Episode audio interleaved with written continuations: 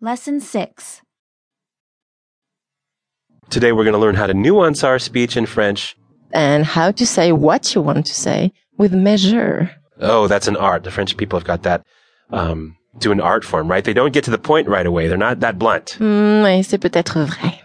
See, Virginie just said, c'est peut-être vrai. Maybe that's true. Maybe that's true. Yeah, it's because the world is not all black or white. Okay, so you- we're going to see that in the dialogue. Um, it's going to take.